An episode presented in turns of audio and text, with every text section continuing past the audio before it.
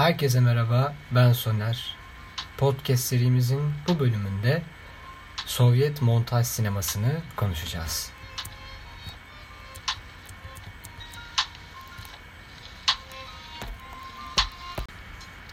Sovyet montaj sineması aslında 1925'lerden 1930'ların sonuna kadar etkili olmuş bir sinema akımı diyebiliriz. Önemli isimlerini muhakkak ki duymuşsunuzdur.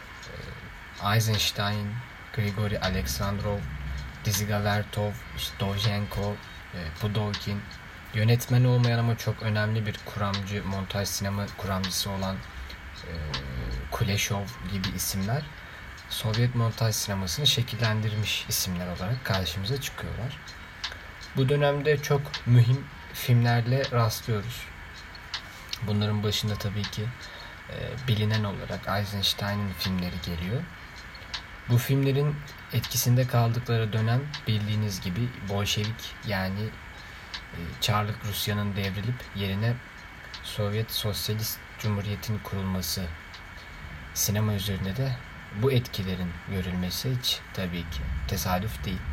Özellikle Eisenstein'in filmlerinde bu propaganda etkisini muhakkak görüyoruz. Zaten sinema tarihinin en ünlü filmlerinden olan Potemkin Zırhlısı'nda e, bir montaj sinemasından daha çok propaganda filmi olarak anılıyor.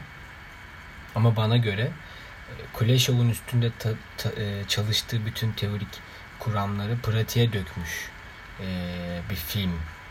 O yüzden Eisenstein açısından bir devrim yaratıyor. Aslında sinema tarihi açısından da bir devrim yaratıyor. Çünkü 1925 yapımlı bu filmden önce aslında kurguya çok önem verilmiyor. Ama kesmenin kesmenin öneminin genel olarak film kurgusunun öneminin bu filmle birlikte anlaşıldığı için sadece Bolşevik devrimine atfedilen değil aynı zamanda sinemanın kurgu devrimine de atfedilen bir film. O yüzden bence çok önemli, çok e, dikkatle izlenmesi gereken değerli bir film olduğunu düşünüyorum Eisenstein'in bu filminin. Adından da anlaşılacağı üzere Sovyet montaj sineması e, Rus sinemacıların üzerinde düşündükleri montaj, kurgu gibi etmenlerin yaşatıldığı bir sinema akımıydı. 1925'lerden 1939'lara 38'lere kadar etkilerini gösterdi.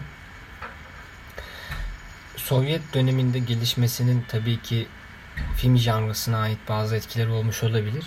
Ama bu akım empresyonist ve dışa vurumcu sinemadan farklı olarak modern sinema algısımızı şekillendiren sinematografi ve kurguyu birlikte kullanmış ve en önemlisi montajın aslında bir filmi oluşturan temel omurga olduğunu göstermişti. Çünkü planlarınızı çekmenizin önemi yok. O planlarınızı nasıl bağladığınızın önemi var diyorlardı. İlk başlarda çok anlaşılmadılar elbette ama yaptıkça e, ve bu deney kendisini kanıtladıkça e, bilirsiniz Kuleshov efektinden de bahsedeceğiz bölümün ilerleyen dakikalarında ama montajın aslında sinemanın daha doğrusu ortaya çıkmış olan sinemanın asli unsuru olduğunu savunuyorlardı ve bence biraz haklılar. Sanatsal yönünü sağlayacak, hikayesel yönünü öne çıkaracak birçok şeyi kurguyla sağlıyoruz artık. Ee, yani sadece kesme olarak algılamamak lazım Sovyet montaj sinemasının kuramını. Bunun üstüne çokça düşünmüş insanlar ve çokça uygulama yapmışlar. Aslında bize şunu anlatıyorlar. Bir görün, bir plan, film içerisinde bir plan asla başka bir plandan bağımsız düşünülemez.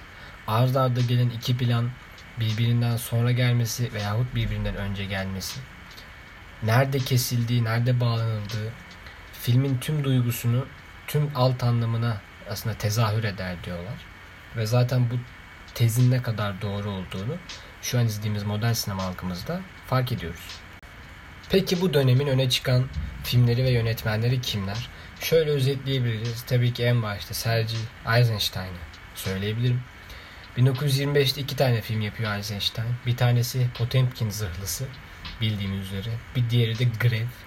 İkisinde de sosyalist etkiler oldukça bariz. Ama Potemkin Zırhlısı tabii ki tüm zamanların en etkileyici filmlerinden biri.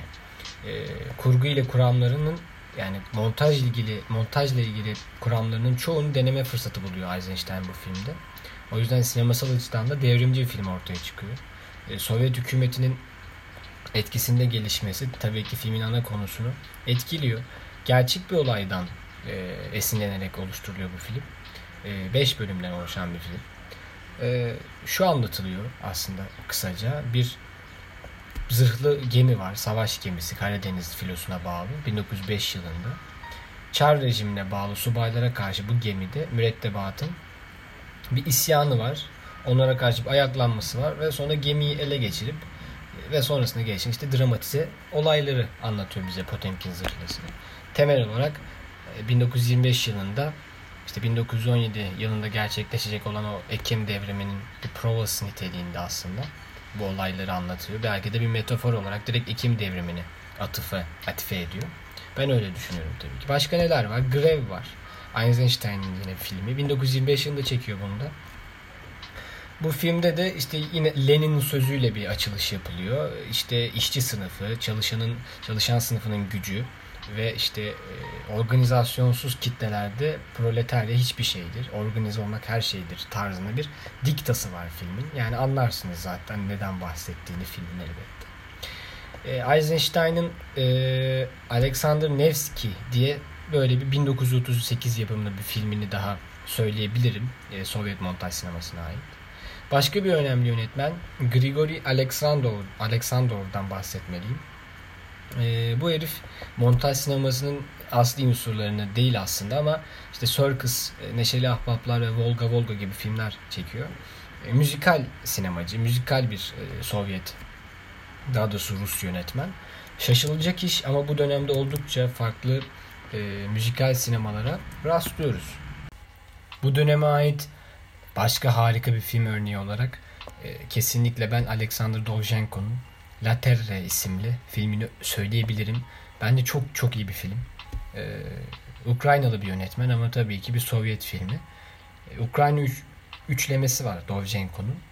Üçlemesinin bu üçlemenin üçüncü bölümü bu film La Terre.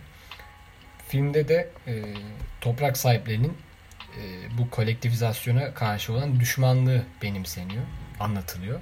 Aynı zamanda tabii ki bir yan anlatım olarak e, bir dram dramatik bir hikaye de var. Bir aşk hikayesi de anlatılıyor. Ama bence Sovyet montaj sinemasına ait çok önemli bir film olarak karşımıza çıkıyor. E, başka çok önemli film ve çok bilinen bir film olarak e, Vertov'un Ziga Vertov'un Kameralı Adamı var. 1929 yapımında ve çok etkileyici bir filmdi. E, sadece Sovyet montaj sinemasını değil aslında dünya sinemasında da etkili bir rol, rol oynuyor kameralı adam.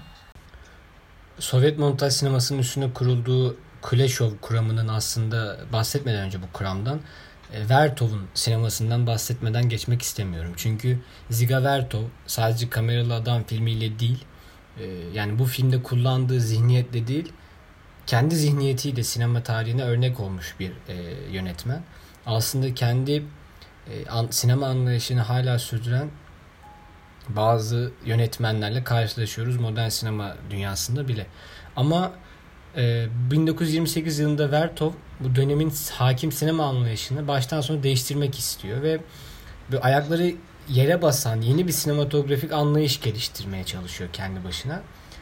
Ve Kameralı Adam filminde daha çok böyle bir simge niteliği taşıyor. Aslında kendi zihniyetinin bir anlatısı, kendi temsili yani bu kendi düşüncelerini temsil etmesi için bir kamerayı görevlendiriyor diyebiliriz. Vertov e, senaryoya karşı e, diyalog ve böyle rol yapan oyunculara böyle yapay dekorlara karşı bir yönetmen. Ve geleneksel sinema anlayışının ve sine drama adını verdiği o zihniyeti burada sinema göz, sine göz kavramıyla karşımıza çıkıyor aslında kameralı adamda. O yüzden sadece Sovyet montaj dönemine ait olması ile değil Sovyet döneminde bambaşka bir sinema gerçekliğiyle başka bambaşka bir film kuramıyla bizi tanıştırdığı için bence önemli bir film.